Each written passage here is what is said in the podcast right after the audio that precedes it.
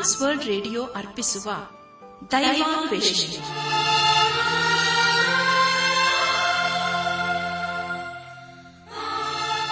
ನಮ್ಮ ದೈವಾನ್ವೇಷಣೆ ಕನ್ನಡ ಕಾರ್ಯಕ್ರಮವನ್ನು ಆಲಿಸಲು ಸಿದ್ಧರಾಗಿರುವ ನಮ್ಮ ನೆಚ್ಚಿನ ಶ್ರೋತೃ ಬಾಂಧವರಿಗೆ ಕ್ರಿಸ್ತೇಸುವಿನ ಹೆಸರಿನಲ್ಲಿ ಪ್ರೀತಿಯ ಸ್ವಾಗತ ಸುಸ್ವಾಗತ.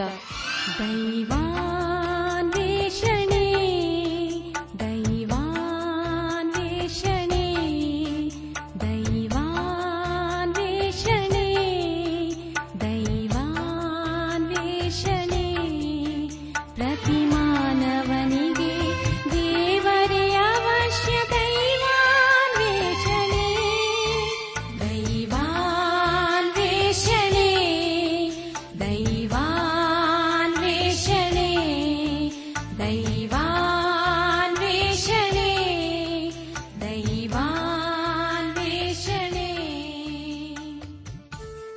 ಕಷ್ಟಪಡುವವರೇ, ಹೊರೆ ಹೊತ್ತವರೇ, ನೀವೆಲ್ಲರೂ ನನ್ನ ಬಳಿಗೆ ಬನ್ನಿರಿ. ನಾನು ನಿಮಗೆ ವಿಶ್ರಾಂತಿ ಕೊಡುತ್ತೇನೆ ಎಂದು ವಾಗ್ದಾನ ಮಾಡಿದ ಯೇಸುವಿನ ಸಂದೇಶ ಕೇಳಲು ಪ್ರೋತ್ಸಾಹಿಸುತ್ತೇವೆ. ಪ್ರಿಯರೇ, ದೈವಾನ್ವೇಷಣೆ ಕಾರ್ಯಕ್ರಮವನ್ನು ಆಲಿಸುವಾಗ ಹಲವಾರು ಪ್ರಶ್ನೆ, ಸಂದೇಹಗಳು ಮೂಡುವುದು ಸಹಜ.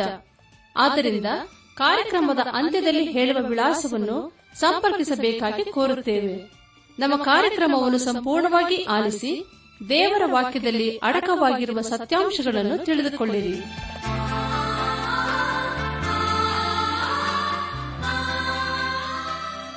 ಬನ್ನಿ ಪ್ರಿಯರೇ, ದೇವರ ವಾಕ್ಯವನ್ನು ಧ್ಯಾನ ಮಾಡುವ ಮುನ್ನ ದೇವಾದ ದೇವರನ್ನು ನಮ್ಮನ್ನು ತಗ್ಗಿಸಿಕೊಂಡು ನಮ್ಮ ಶಿರವನ್ನು ಭಾಗಿಸಿ ನಮ್ಮ ಕಣ್ಣುಗಳನ್ನು ಮುಚ್ಚಿಕೊಂಡು ದೀನತೆಯಿಂದ ಪ್ರಾರ್ಥನೆ ಮಾಡೋಣ.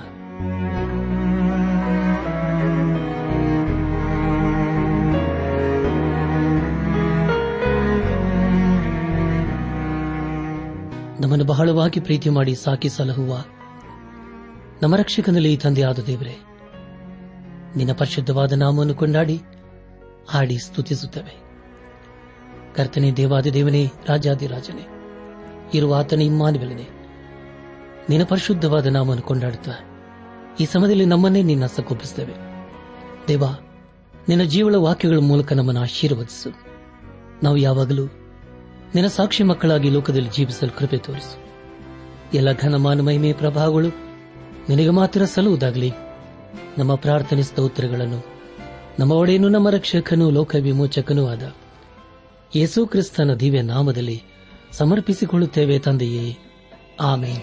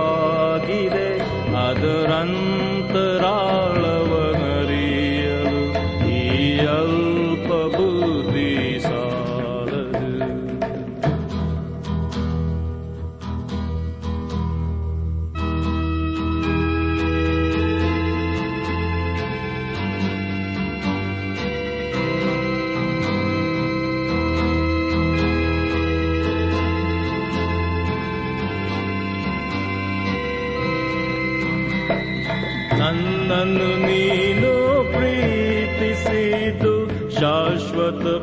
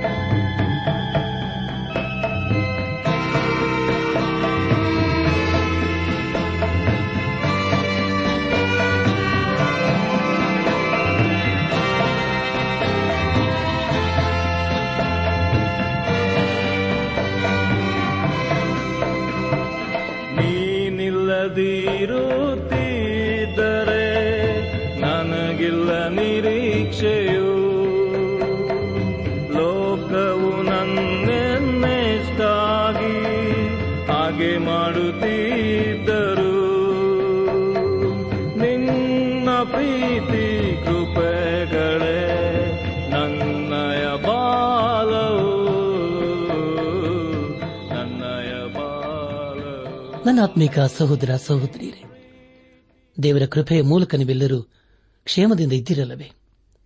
ನೀವು ಯಾವಾಗಲೂ ಸಂತೋಷ ಸಮಾಧಾನದಿಂದ ಇರಬೇಕೆಂಬುದೇ ನಮ್ಮ ಅನುದಿನದ ಪ್ರಾರ್ಥನೆಯಾಗಿದೆ. ಯಾರು ದೇವರ ವಾಕ್ಯವನ್ನು ಸ್ಮರಿಸಿ ಆ ವಾಕ್ಯಕ್ಕೆ ವಿಧೇಯರಾಗಿ ಜೀವಿಸುತ್ತಾರೋ, ಖಂಡಿತವಾಗಿ ಅಂತವರ ಜೀವಿತದಲ್ಲಿ ದೇವರು ಮಹತ್ತರವಾದ ಕಾರ್ಯಗಳನ್ನು ಮಾಡುತ್ತಾನೆ.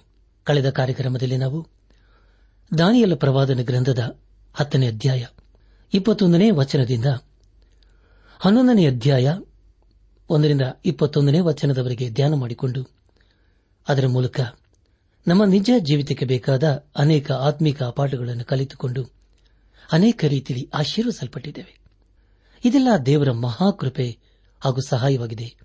ದೇವರಿಗೆ ಮಹಿಮೆಯುಂಟಾಗಲಿ. ಇಂದು ನಾವು ದಾನಿಯಲ ಪ್ರವಾದನ ಗ್ರಂಥದ ಹನ್ನೊಂದನೇ ಅಧ್ಯಾಯ ಇಪ್ಪತ್ತೆರಡನೇ ವಚನದಿಂದ ನಮ್ಮ ಧ್ಯಾನವನ್ನು ಮುಂದುವರೆಸೋಣ. ದಾನಿಯಲ ಪ್ರವಾದನ ಗ್ರಂಥ ಹನ್ನೊಂದನೇ ಅಧ್ಯಾಯ ಇಪ್ಪತ್ತೆರಡರಿಂದ ಇಪ್ಪತ್ನಾಲ್ಕನೇ ವಚನದವರೆಗೆ ಓದುವಾಗ, ತುಂಬಿ ತುಳುಕುವ ವ್ಯೂಹಗಳು, ದೇವರ ನಿಬಂಧನಾಪತಿಯು ಆತನ ರಭಸಕ್ಕೆ ಸಿಕ್ಕಿ ಹೊಡೆದುಕೊಂಡು ಹೋಗಿ ಭಂಗವಾಗುವರು. ಅವನ ಸಂಗಡ ಒಪ್ಪಂದ ಮಾಡಿಕೊಂಡವನಿಗೆ ಕೂಡಲೇ ಮೋಸ ಮಾಡುವನು. ಕೊಂಚ ಜನದ ಸಹಾಯದಿಂದ ಏಳಿಗೆಯಾಗಿ ಬಲಗೊಳ್ಳುವನು ನೆಮ್ಮದಿಯ ಕಾಲದಲ್ಲಿ ಸಂಸ್ಥಾನದ ಫಲವತ್ತಾದ ಪ್ರದೇಶಗಳ ಮೇಲೆ ನುಗ್ಗುವನು. ತಂದೆ ತಾಯಂದಿರು ಮಾಡದ ಕಾರ್ಯಗಳನ್ನು ಮಾಡುವನು. ಸೂರ್ಯ ಸುಲಿಗೆ ಕೊಳ್ಳೆ ಹೊಡೆದವುಗಳನ್ನು ತನ್ನವರಿಗೆ ಚೆಲ್ಲಿಬಿಡುವನು. ಕೋಟೆಗಳನ್ನು ಹಿಡಿಯುವ ಕುತಂತ್ರಗಳನ್ನು ಕ್ಲುಪ್ತ ಕಾಲದ ತನಕ ಕಲ್ಪಿಸುತ್ತಿರುವನು ಎಂಬುದಾಗಿ. ನನ್ನ ಆತ್ಮಿಕ ಸಹೋದರ ಸಹೋದರಿಯರೇ, ದೇವರ ನಿಬಂಧನಾಪತಿ ಅಂದರೆ ಮಹಾಯಾಜಕನಿಗೆ ಹೋಲಿಕೆಯಾಗಿದೆ. ಮೂರನೇ, ಓನೆಯಾಸನು ಅಂತ್ಯೋಕ್ಯನಿಂದ ಕೊಲ್ಲಲ್ಪಟ್ಟವನಾಗಿದ್ದಾನೆ. ಮುಂದೆ ನಾವು ಇಪ್ಪತ್ತೈದರಿಂದ ಇಪ್ಪತ್ತೆಂಟನೇ ವಚನದವರೆಗೆ ಓದುವಾಗ, ಅವನ ದೊಡ್ಡ ದಂಡೆತ್ತಿ ದಕ್ಷಿಣ ರಾಜನಿಗೆ ವಿರುದ್ಧವಾಗಿ ತನ್ನ ರಾಜ್ಯದ ಬಲವನ್ನೆಲ್ಲ ಕೊಡಿಸಿ ಧೈರ್ಯ ತಂದುಕೊಳ್ಳಲು ದಕ್ಷಿಣ ರಾಜನು ಅತ್ಯಧಿಕ ಬಲವುಳ್ಳ ಮಹಾ ಸೈನ್ಯ ಸಮೇತನಾಗಿ ಯುದ್ಧಕ್ಕೆ ಹೊರಡುವನು. ಆದರೆ ನಿಲ್ಲಲಾರನು. ಅವನು ಸೋಲುವ ಹಾಗೆ ಕುಯುಕ್ತಿಗಳನ್ನು ಕಲ್ಪಿಸುವರು. ಅವನ ಮೃಷ್ಠಾನವನ್ನು ತಿನ್ನುವವರೇ ಅವನನ್ನು ಭಂಗಪಡಿಸುವರು. ಉತ್ತರ ರಾಜನ ಸೈನ್ಯವು ತುಂಬಿ ತುಳುಕುವುದು. ಬಹು ಜನರು ಹತರಾಗಿ ಬೀಳುವರು. ಆ ಇಬ್ಬರು ರಾಜರು ಒಬ್ಬರಿಗೊಬ್ಬರು ಕೇಳಿನ ಮನಸ್ಸುಳ್ಳವರಾಗಿ ಸಹ ಪಂಕ್ತಿಯಲ್ಲಿ ಸುಳ್ಳು ಸುಳ್ಳು ಮಾತಾಡಿಕೊಳ್ಳುವರು. ಆದರೆ ಏನೂ ಸಾಕದು. ಪರಿಣಾಮವು ಕ್ಲುಪ್ತ ಕಾಲದಲ್ಲೇ ತಲೆದೋರುವುದು. ಆನಂತರ ಉತ್ತರ ರಾಜನು ಬಹು ಆಸ್ತಿಯನ್ನು ಕೊಳ್ಳೆ ಹೊಡೆದು ಸ್ವದೇಶಕ್ಕೆ ಹಿಂದಿರುಗುವನು. ಅವನ ಮನಸ್ಸು ಪರಿಶುದ್ಧ ನಿಬಂಧನೆಗೆ ವಿರುದ್ಧವಾಗಿರುವುದು. ಅವನು ಮಾಡುವಷ್ಟು ಮಾಡಿ ಮತ್ತೆ ಸ್ವದೇಶವನ್ನು ಸೇರುವನು ಎಂಬುದಾಗಿ. ನನ್ನ ಆತ್ಮಿಕ ಸಹೋದರ ಸಹೋದರಿಯರೇ, ಈ ವಚನಗಳು ಅರಸನಾದ ಅಂತಿಯೋಕಿನು ಐಗುಪ್ತದ ಅರಸನ ಮೇಲೆ ಯುದ್ಧ ಮಾಡಿ ಗೆದ್ದುಕೊಂಡ ವಿಷಯದ ಕುರಿತು ತಿಳಿಸಿಕೊಡುತ್ತದೆ. ಅಂತಿಯೋಕೆನು ಈ ಯುದ್ಧಗಳಿಂದ ಸಂಪತ್ತನ್ನು ಗಳಿಸಿ ಹೆಸರುವಾಸಿಯಾಗುತ್ತಾನೆ. ಇಪ್ಪತ್ತೇಳನೇ ವಚನದಲ್ಲಿ, ಆ ಇಬ್ಬರು ರಾಜರು ಒಬ್ಬರಿಗೊಬ್ಬರು ಕೇಳಿನ ಮನಸ್ಸುಳ್ಳವರಾಗಿ ಸಹ ಪಂಕ್ತಿಯಲ್ಲಿ ಸುಳ್ಳು ಸುಳ್ಳು ಮಾತಾಡಿಕೊಳ್ಳುವರೆಂಬುದಾಗಿ ಓದಿಕೊಂಡಿದ್ದೇವೆ. ಪರಿಯರೇ, ಇಂದು ಕೂಡ ಅನೇಕ ದೇಶಗಳವರು ಶಾಂತಿ ಸ್ಥಾಪನೆಗಾಗಿ ಸುಳ್ಳು ಸುಳ್ಳು ಒಪ್ಪಂದಗಳನ್ನು ಮಾಡಿಕೊಳ್ಳುತ್ತಾರೆ. ಆದರೆ ಅದ್ಯಾವುದೂ ಕಾರ್ಯರೂಪಕ್ಕೆ ಬರುವುದಿಲ್ಲ. ನಮ್ಮ ಧ್ಯಾನವನ್ನು ಮುಂದುವರೆಸಿ. ದಾನಿಯಲ ಪ್ರವಾದನ ಗ್ರಂಥ, ಹನ್ನೊಂದನೇ ಅಧ್ಯಾಯ, ಇಪ್ಪತ್ತೊಂಬತ್ತು ಹಾಗೂ ಮೂವತ್ತನೇ ವಚನಗಳನ್ನು ಓದುವಾಗ ಕ್ಲುಪ್ತ ಕಾಲದಲ್ಲಿ ಪುನಃ ದಕ್ಷಿಣ ದೇಶದ ಮೇಲೆ ನುಗ್ಗುವನು.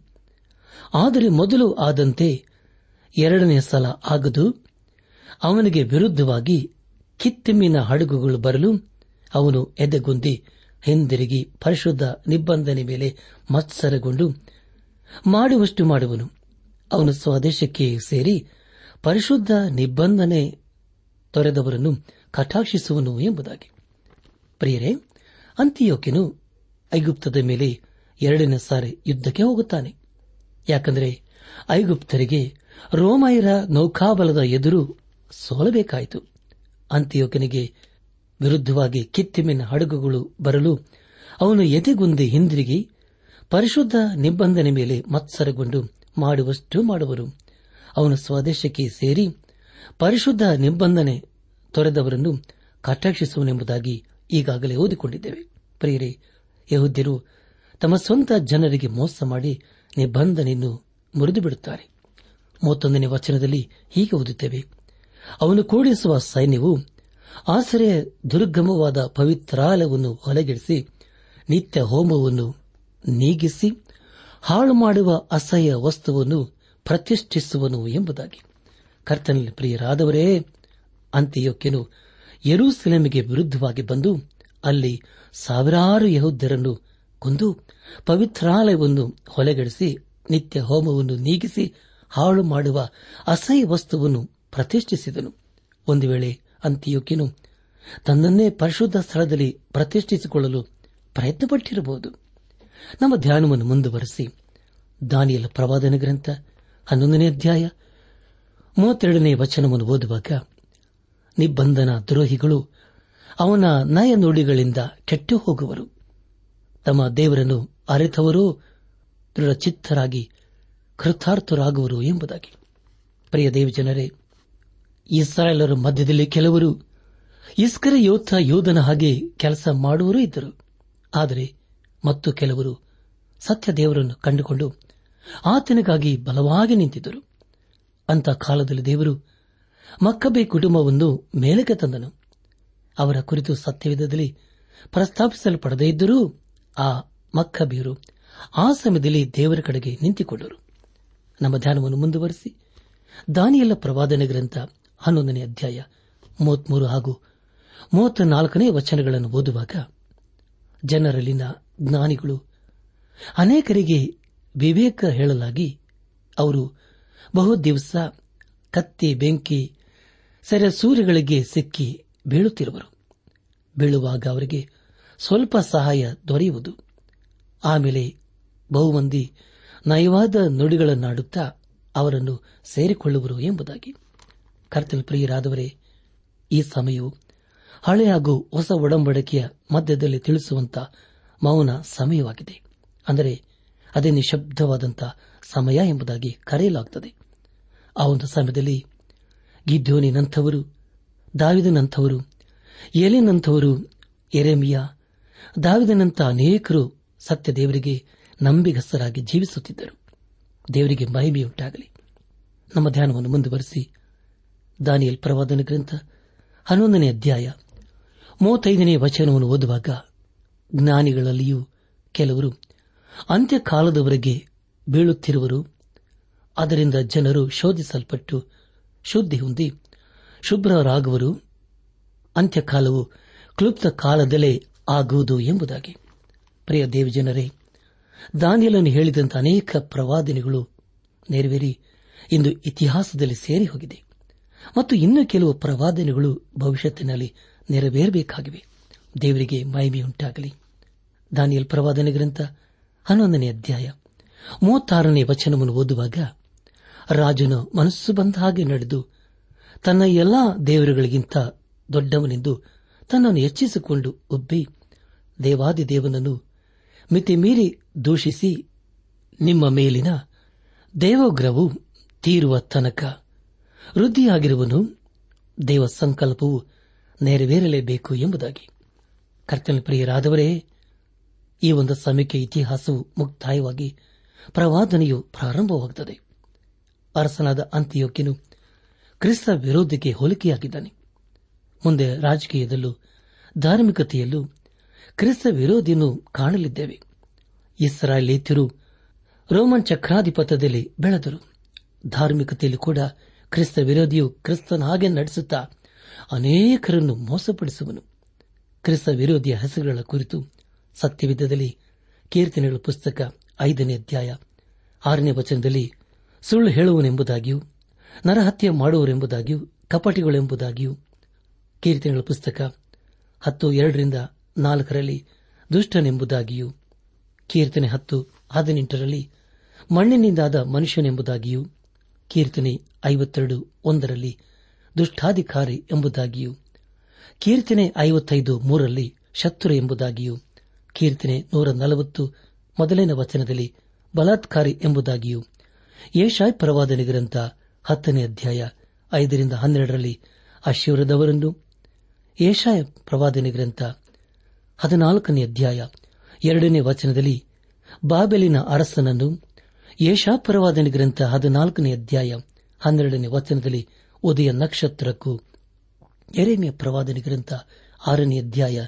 ಇಪ್ಪತ್ತಾರನೇ ವಚನದಲ್ಲಿ ಕೊಳ್ಳೆಗಾರನು ಎಂಬುದಾಗಿಯೂ ಏಷಾಪರವಾದನೆ ಗ್ರಂಥ ಇಪ್ಪತ್ತೆರಡನೇ ಅಧ್ಯಾಯ, ಇಪ್ಪತ್ತೈದನೇ ವಚನದಲ್ಲಿ ಮೊಳೆ ಎಂಬುದಾಗಿಯೂ ದಾನಿಯಲ್ ಪ್ರವಾದನೆ ಗ್ರಂಥ ಐದನೇ ಅಧ್ಯಾಯ, ಎಂಟನೇ ವಚನದಲ್ಲಿ ಚಿಕ್ಕ ಕೊಂಬಿಗೂ ದಾನಿಯಲ ಪ್ರವಾದನೆ ಗ್ರಂಥ ಹನ್ನೊಂದನೇ ಅಧ್ಯಾಯ ಇಪ್ಪತ್ತೊಂದನೇ ವಚನದಲ್ಲಿ ನೀಚನೆ ಎಂಬುದಾಗಿಯೂ ದಾನಿಯಲ್ ಪ್ರವಾದನೆ ಗ್ರಂಥ ಹನ್ನೊಂದನೇ ಅಧ್ಯಾಯ ಮೂವತ್ತಾರನೇ ವಚನದಲ್ಲಿ ಮನಸ್ಸಿಗೆ ಬಂದ ಹಾಗೆ ನಡೆಯುವ ಅರಸನೆಂಬುದಾಗಿಯೂ ಥೆಸಲೋನಿಕ ಸಭೆಗೆ ಬರೆದಂತಹ ಎರಡನೇ ಪತ್ರಿಕೆ ಎರಡನೇ ಅಧ್ಯಾಯ ಮೂರನೇ ವಚನದಲ್ಲಿ ಅಧರ್ಮ ಸ್ವರೂಪನೆಂಬುದಾಗಿಯೂ ಯೋಹಾನ್ ಬರೆದಂತ ಮೊದಲನೇ ಪತ್ರಿಕೆ ಎರಡನೇ ಅಧ್ಯಾಯ ಇಪ್ಪತ್ತೆರಡನೇ ವಚನದಲ್ಲಿ ಕ್ರಿಸ್ತ ವಿರೋಧಿ ಎಂಬುದಾಗಿಯೂ ಪ್ರಕಟಣೆ ಗ್ರಂಥ ಒಂಬತ್ತನೇ ಅಧ್ಯಾಯ ಹನ್ನೊಂದನೇ ವಚನದಲ್ಲಿ ಅಧೋಲೋಕದ ಅಧಿಕಾರಿ ಆದ ದೂತನೆಂಬುದಾಗಿಯೂ ಪ್ರಕಟಣೆ ಗ್ರಂಥ ಹನ್ನೊಂದನೇ ಅಧ್ಯಾಯ ಏಳನೇ ವಚನ ಹದಿಮೂರನೇ ಅಧ್ಯಾಯ ಮೊದಲನೇ ವಚನದಲ್ಲಿ ಮುರುಘ ಎಂಬುದಾಗಿಯೂ ಯೋಹಾನ್ ಬರೆದ ಸುವಾರ್ತೆ ಐದನೇ ಅಧ್ಯಾಯ ನಲವತ್ಮೂರನೇ ವಚನದಲ್ಲಿ ಸ್ವಂತ ಹೆಸರಿನ ಮೇಲೆ ಬರುವನು ಎಂಬುದಾಗಿಯೂ ಕ್ರಿಸ್ತ ವಿರೋಧಿಗೆ ಹೋಲಿಸಲಾಗಿದೆ. ನನ್ನ ಆತ್ಮಿಕ ಸಹೋದರ ಸಹೋದರಿಯರೇ, ಕ್ರಿಸ್ತ ವಿರೋಧಿಯ ಕುರಿತು ಸತ್ಯವಿಧದಲ್ಲಿ ತಿಳಿಸುವ ವೇದ ವಚನಗಳ ಕುರಿತು ನೀವು ತಿಳಿಯಲು ಬಯಸುವುದಾದರೆ ಹಿಂದೆ ಒಂದು ಪತ್ರವನ್ನು ಬರೆಯಬೇಕೆಂಬುದಾಗಿ ನಿಮ್ಮನ್ನು ನಾನು ಪ್ರೀತಿಯಿಂದ ಕೇಳಿಕೊಳ್ಳುತ್ತೇನೆ. ನಮ್ಮ ಧ್ಯಾನವನ್ನು ಮುಂದುವರೆಸಿ. ದಾನಿಯಲ ಪ್ರವಾದನೆ ಗ್ರಂಥ ಹನ್ನೊಂದನೇ ಅಧ್ಯಾಯ ಮೂವತ್ತಾರನೇ ವಚನವನ್ನು ಓದುವಾಗ, ಪ್ರಿಯರೇ, ಕ್ರಿಸ್ತ ವಿರೋಧಿಯು, ಎಲ್ಲಾ ದೇವರುಗಳಿಗಿಂತ ದೊಡ್ಡವನೆಂದು ತನ್ನನ್ನು ಹೆಚ್ಚಿಸಿಕೊಂಡು ಉಬ್ಬಿಕೊಂಡನೆಂಬುದಾಗಿ ಸತ್ಯವಿಧದಲ್ಲಿ ಓದಿಕೊಂಡಿದ್ದೇವೆ. ಚಿಕ್ಕ ಕೊಂಬು ಕ್ರಿಸ್ತ ವಿರೋಧಿಗೆ ಹೋಲಿಕೆಯಾಗಿದೆ. ಸೈತಾನನು ಚಿಕ್ಕ ಕೊಂಬಾದರೂ ದೊಡ್ಡ ಕೊಂಬಿನಂತೆ ಇರಲು ಪ್ರಯತ್ನಪಟ್ಟನು. ಅಪಸನದ ಪೌಲನು ಫಿಲಿಪಿ ಸಭೆಗೆ ಬರೆದ ಪತ್ರಿಕೆ ಎರಡನೇ ಅಧ್ಯಾಯ ಐದರಿಂದ ಎಂಟನೇ ವಚನಗಳಲ್ಲಿ ಯೇಸು ಕ್ರಿಸ್ತನ ಕುರಿತು ಹೀಗೆ ಬರೆಯುತ್ತಾನೆ, ಕ್ರಿಸ್ತ ಯೇಸುವಿನಲ್ಲಿದ್ದಂಥ ಮನಸ್ಸು ನಿಮ್ಮಲ್ಲಿಯೂ ಇರಲಿ. ಆತನು ದೇವ ಸ್ವರೂಪನಾಗಿದ್ದರೂ ದೇವರಿಗೆ ಸರಿ ಸಮಾನನಾಗಿರುವುದೆಂಬ ಅಮೂಲ್ಯ ಪದವಿಯನ್ನು ಬಿಡಲೊಲ್ಲನು ಎಂದೆಣಿಸದೆ ತನ್ನನ್ನು ಬರೆದು ಮಾಡಿಕೊಂಡು ದಾಸನ ರೂಪವನ್ನು ಧರಿಸಿಕೊಂಡು ಮನುಷ್ಯರಿಗೆ ಸದೃಶನಾದನು. ಹೀಗೆ ಆತನು ಆ ಕಾಲದಲ್ಲಿ ಮನುಷ್ಯನಾಗಿ ಕಾಣಿಸಿಕೊಂಡಿದ್ದಾಗ ತನ್ನನ್ನು ತಗ್ಗಿಸಿಕೊಂಡು ಮರಣವನ್ನೆಂದರೆ ಶಿಲುಬೆಯ ಮರಣವನ್ನಾದರೂ ಹೊಂದುವಷ್ಟು ವಿಧೇಯನಾದನು ಎಂಬುದಾಗಿ. ನನ್ನಾತ್ಮಿಕ ಸಹೋದರ ಸಹೋದರಿಯರೇ ಯೇಸು ಕ್ರಿಸ್ತನಿಗೂ ಹಾಗೂ ಕ್ರಿಸ್ತ ವಿರೋಧಿಗೂ ಇರುವಂತಹ ವ್ಯತ್ಯಾಸ ಇದೇ ಆಗಿದೆ. ಈಗಾಗಲೇ ನಾವು ಸೈತಾನನು ಎಲ್ಲಾ ದೇವರುಗಳಿಗಿಂತ ದೊಡ್ಡವನೆಂದು ತನ್ನನ್ನು ಹೆಚ್ಚಿಸಿಕೊಂಡು ಒಬ್ಬಿಕೊಂಡನು ಎಂಬುದಾಗಿ ಓದಿಕೊಂಡಿದ್ದೇವೆ. ನನ್ನ ಆತ್ಮಿಕ ಸಹೋದರ ಸಹೋದರಿಯರೇ, ದೇವರಿಗೆ ವಿರುದ್ಧವಾಗಿ ತಿರುಗಿ ಬೀಳುವಂಥದ್ದು ನಮ್ಮ ಸ್ವಾಭಾವಿಕವಾದಂಥ ಗುಣವಾಗಿದೆ. ಅದು ಕ್ರಿಸ್ತ ವಿರೋಧಿಯ ಲಕ್ಷಣವಾಗಿದೆ. ಅಪ್ಪಸನದ ಪೌಲನು ರೋಮಾಪುರ ಸಭೆಗೆ ಬರೆದಂತಹ ಪತ್ರಿಕೆ ಎಂಟನೇ ಅಧ್ಯಾಯ ಏಳು ಹಾಗೂ ಎಂಟನೇ ವಚನಗಳಲ್ಲಿ ಹೀಗೆ ಬರೆಯುತ್ತಾನೆ.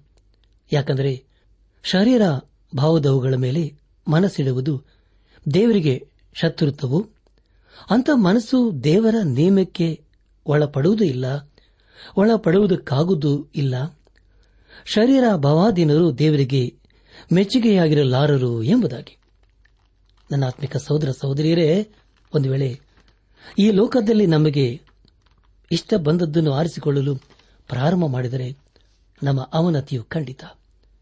ಅರಸನು ತನ್ನ ಮನಸ್ಸಿಗೆ ಬಂದ ಹಾಗೆ ಜೀವಿಸುವುದಾದರೆ ಪ್ರಾರಂಭದಲ್ಲಿ ಸಫಲವಾಗುತ್ತಾನೆ, ಆದರೆ ಎಲ್ಲಾ ಕಾಲಕ್ಕೂ ಸಫಲವಾಗುವುದಿಲ್ಲ.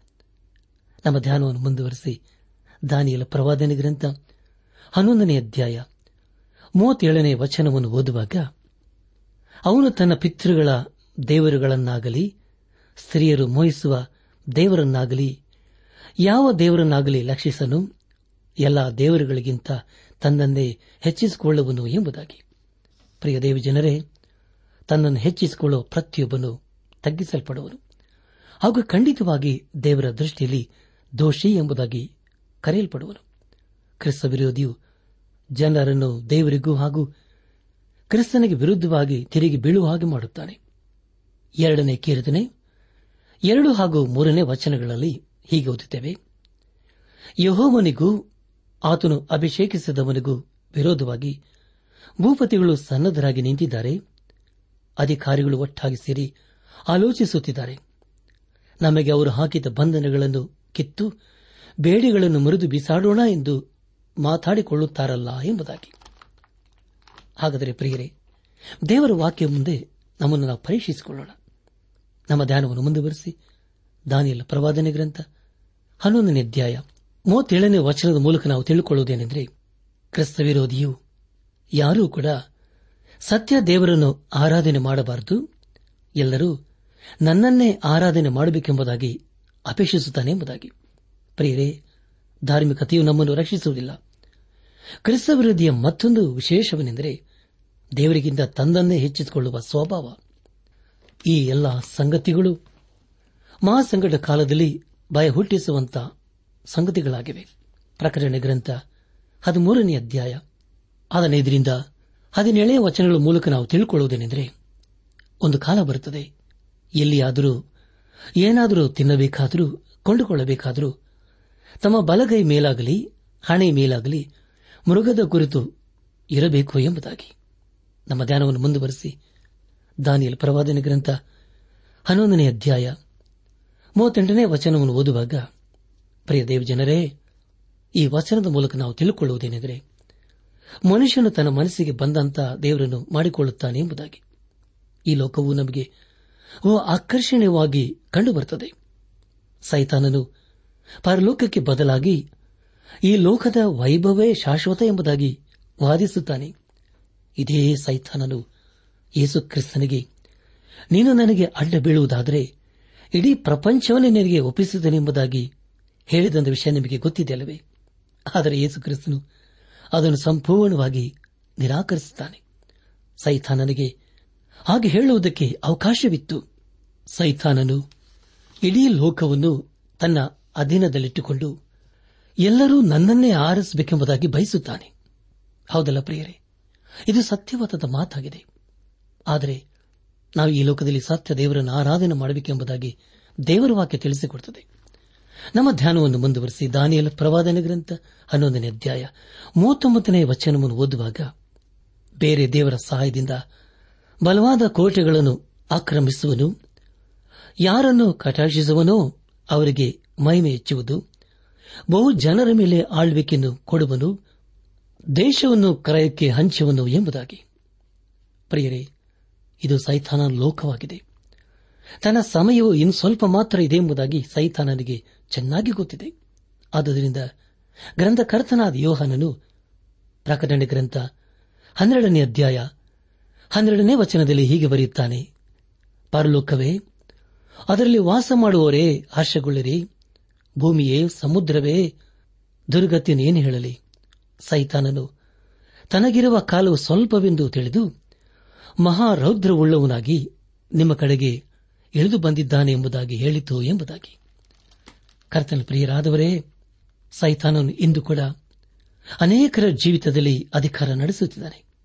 ಆದರೆ ಅವನ ಪ್ರಯತ್ನಗಳೆಲ್ಲವೂ ಕೇವಲ ತಾತ್ಕಾಲಿಕ.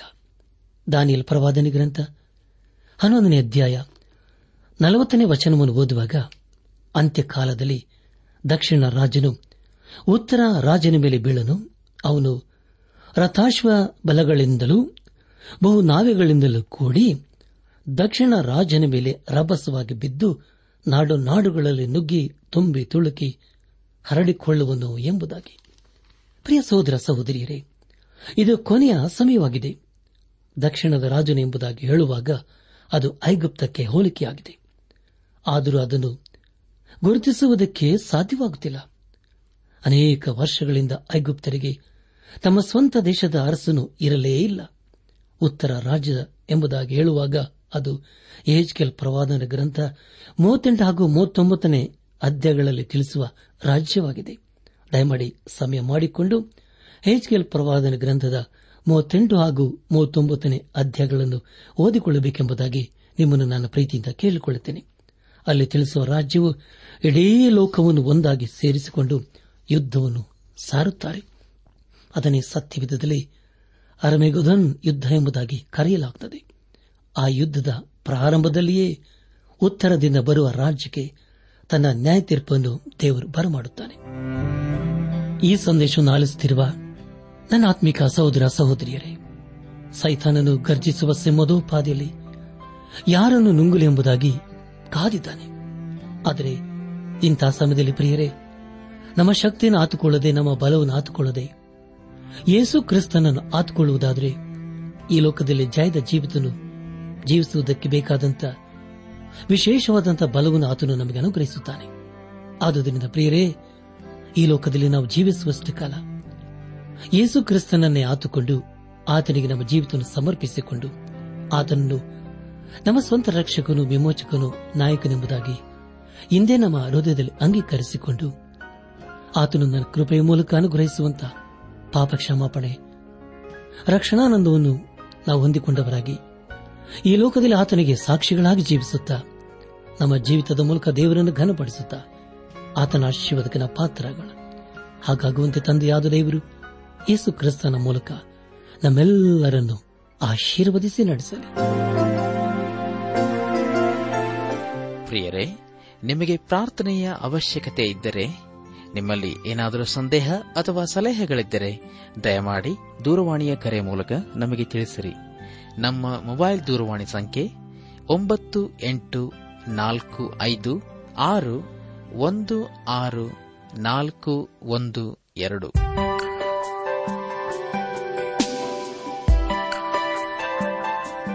ಅನಾತ್ಮಿಕ ಸಹೋದರ ಸಹೋದರಿಯರೇ, ಇಂದು ದೇವರು ನಮಗೆ ಕೊಡುವ ವಾಗ್ದಾನ ನೀನು ಪಾಪವನ್ನು ಕ್ಷಮಿಸುವನಾದ್ದರಿಂದ ಮನುಷ್ಯರ ಭಕ್ತಿಗೆ ನೀನೇ ಪಾತ್ರನು.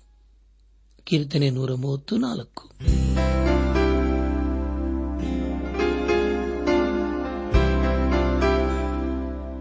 ಪ್ರಿಯರೇ, ಇದುವರೆಗೂ ಆಲಿಸಿದ ದೈವಾನ್ವೇಷಣೆ ಕಾರ್ಯಕ್ರಮವು ನಿಮ್ಮ ಮನಸ್ಸಿಗೆ ಸಮಾಧಾನ, ಸಂತೋಷ ನೀಡಿದೆ ಎಂದು ನಾವು ನಂಬುತ್ತೇವೆ.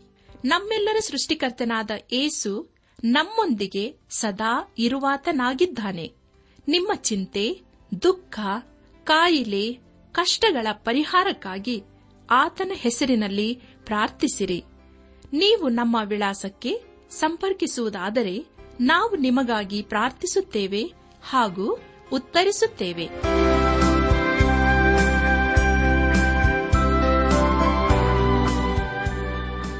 ನಮ್ಮ ವಿಳಾಸ ದೈವಾನ್ ವೇಷಣೆ ಟ್ರಾನ್ಸ್ ವರ್ಲ್ಡ್ ರೇಡಿಯೋ ಇಂಡಿಯಾ, ಟಪಾಲು ಸಂಖ್ಯೆ ನಾಲ್ಕು ಮೂರು ಎರಡು ಸೊನ್ನೆ, ಬೆಂಗಳೂರು ಐದು ಆರು ಸೊನ್ನೆ ಸೊನ್ನೆ ನಾಲ್ಕು ಮೂರು. ನಮ್ಮ ಇಮೇಲ್ ವಿಳಾಸ K A N T T B at radio eight eight two dot com ನಮಸ್ಕಾರ ಪ್ರಿಯರೇ.